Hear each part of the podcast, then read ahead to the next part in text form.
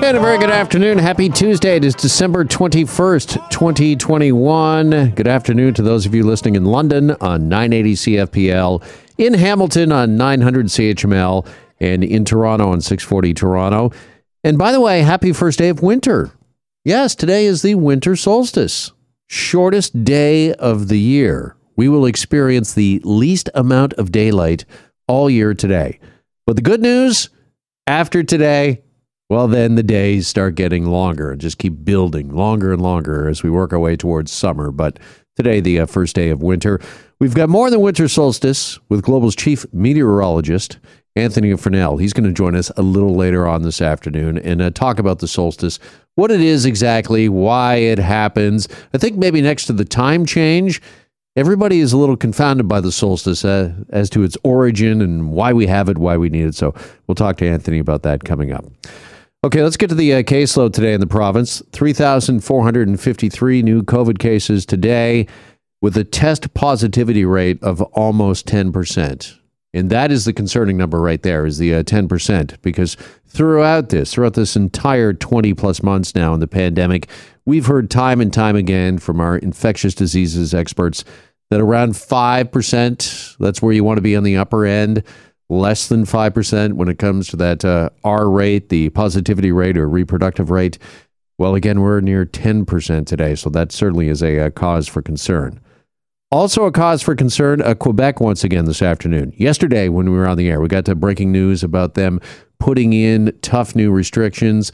Well, Quebec, sorry, has just broken a record for the highest daily provincial COVID case count in Canada. The new high, the number's over 5,000. It's 5,043 COVID cases in Quebec today.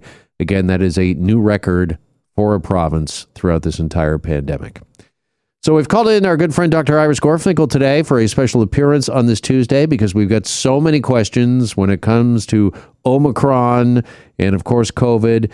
Just uh, how long does it take Omicron to uh, make you sick? When would you feel or see symptoms? Just uh, how reliable are these rapid tests? Because there's a lot of talk about testing, particularly going into the uh, holidays here over the next couple of days. People trying to get their hands on rapid tests and people wanting to know uh, how and when I should use them before maybe I go visit family. And of course, uh, what kind of face mask should we be using? Since Omicron is highly transmissible is a time to do away with the cloth mask. That's what a lot of experts are suggesting, and maybe go to uh, the N95 uh, mask. Anyways, we are going to talk to uh, Dr. Gorfinkel about that and so much more coming up at the bottom of the hour. And of course, these uh, surging COVID cases brought on by the spread of Omicron has put the brakes on so many things over the last uh, few days, few weeks. Travel plans, holiday plans, and get togethers. And for business, particularly in Quebec, as I mentioned, where bars, restaurants, entertainment venues have all got now reduced uh, business hours. And here in Ontario, we've got capacity limits. They have been uh, lowered. There certainly is a lot of concern, mounting concern for small business. Dan Kelly is the head of the Canadian Federation of Independent Business and joins us now for more on this part of the story here on Global News Radio. Dan, very good afternoon. Thanks for joining us again. Good to be with you. Okay, what is the feeling amongst uh, independent uh, business uh, right now as these uh, Omicron cases surge? Oh man, it is just brutal. Uh, looking through my emails and my tweets, uh, the number of business owners that are basically on the edge, I don't think has ever been greater. so depressing to see us sliding back into further restrictions, Quebec moving straight into lockdowns. This is not what any business owner needs at this stage. We were starting to see a little bit of light at the end of the tunnel that's now been snatched away. And I will add, even in advance of restrictions, just the, the, the warnings and fear created by public health officials related to Omicron has sent consumers into hiding. Uh, and businesses are seeing, you know, just giant cancellations of sales, no foot traffic in businesses. It is, uh, you know, really, really sad to see. Well, there no doubt is uh, frustration, as you just outlined there, uh, Dan. Is there also some understanding when it comes to things like capacity limits and some other public uh, health measures with this uh, caseload uh, rapidly rising? I don't know. I mean, yes, of course, business owners take this seriously, as as we all should. At the same time, at some stage, we're going to have to look at things other than just the simple case count metric. You know, there. I don't know how much longer we can keep doing this. How we how we as Canadians can afford to keep doing this. Uh, and you got to feel for the business owners who, you know, I've spoken to many who are in tears watching their life's work crumble in their fingers. That their businesses once once they were counting on for their retirement savings you know, 50, 60 year old business owners now see their businesses as worthless. Uh, and, and, and, you know, we've had, a, I think, a dozen calls to CFIB out of our 140,000 calls we've taken for business owners where the business owner is con- considering suicide. Uh, this is a really, really dark days for business owners. And, and we've got a difficult choice to make as Canadians. At some stage, we're going to have to say, we're going to have to figure out a way to live with this uh, or we're going to have to continue to pump buckets and buckets of money to try to support businesses until such time as all COVID restrictions could be lifted. Okay, when you talk about learning to live with this and operating a, a business or any other sort of endeavor uh, safely during this uh, pandemic, uh, what does that look like for the Canadian Federation of Independent Business and for independent business owners? Uh, what would they like to see?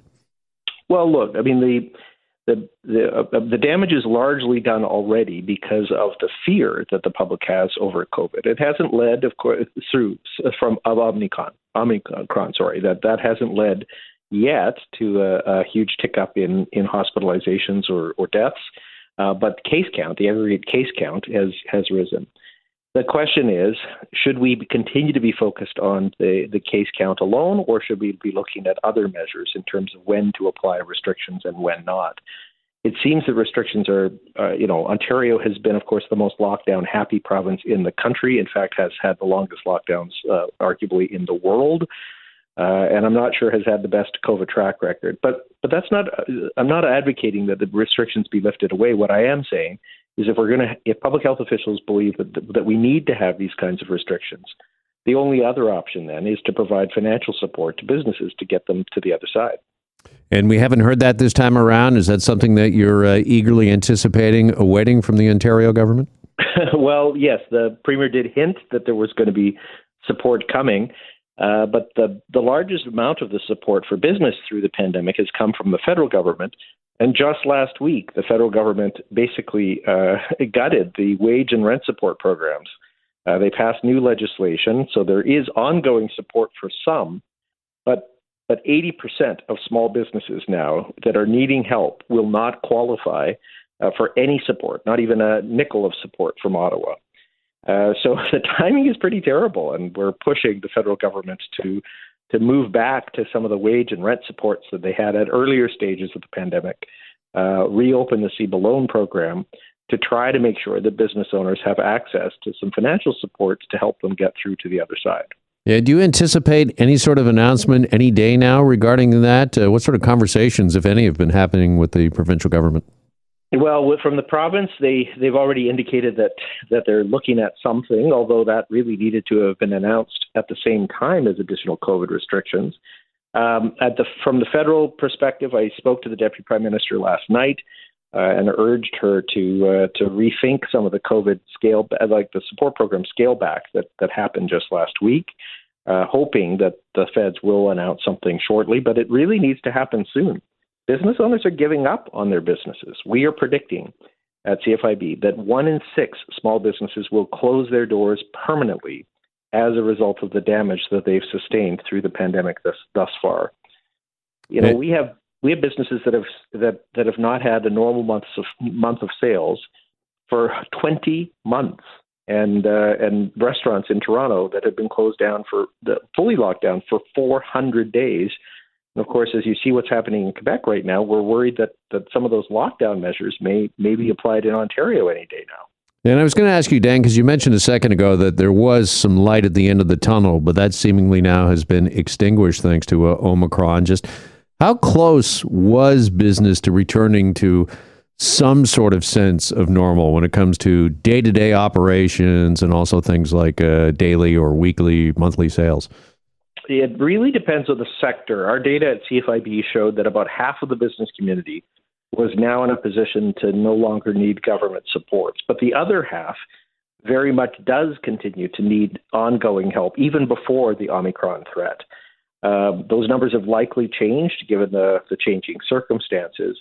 Um, but only 36% of businesses across Canada uh, are at normal levels of sales. Two thirds of businesses are still below their normal levels of sales for this time of the year. So, so that it was more that there was hope available to businesses that they were slowly starting to, to return to normal, but still months and months away from being at any kind of normal levels of sales, especially for businesses in retail, hospitality, the service sector, arts and entertainment, and, and tourism. Talk about uh, hope. Would this give business a hope? Uh, we talked about the uh, case count a, uh, a second ago, and that not necessarily, at least up until now, leading to increased hospitalization. Most medical professionals or experts would say that hospitalizations are a lagging uh, indicator, uh, if you will. It follows increased case count.